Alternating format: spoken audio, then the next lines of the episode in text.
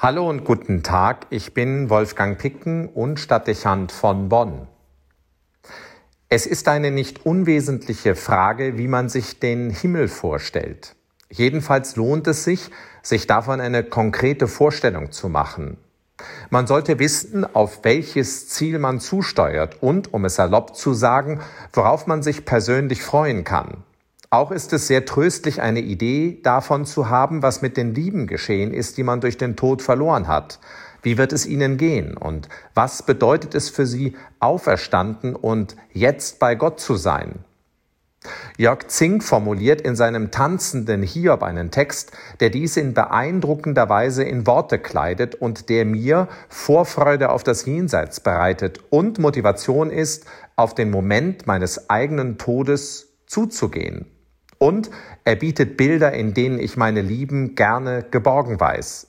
Ich liebe diesen Text. Er lautet, wenn Gott uns heimführt, das wird ein Fest sein. Wenn Gott uns heimführt aus den Tagen der Wanderschaft, uns heimbringt aus der Dämmerung in sein beglückendes Licht, das wird ein Fest sein.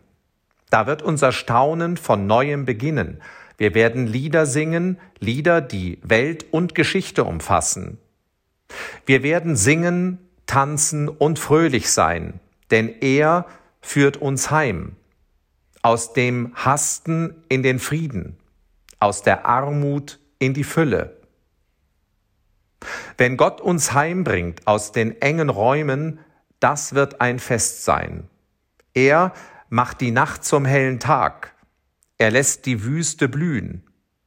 Wenn Gott uns heimbringt aus den schlaflosen Nächten, aus dem fruchtlosen Reden, aus den verlorenen Stunden, aus der Jagd nach dem Geld, aus der Angst vor dem Tod, wenn Gott uns heimführt, das wird ein Fest sein.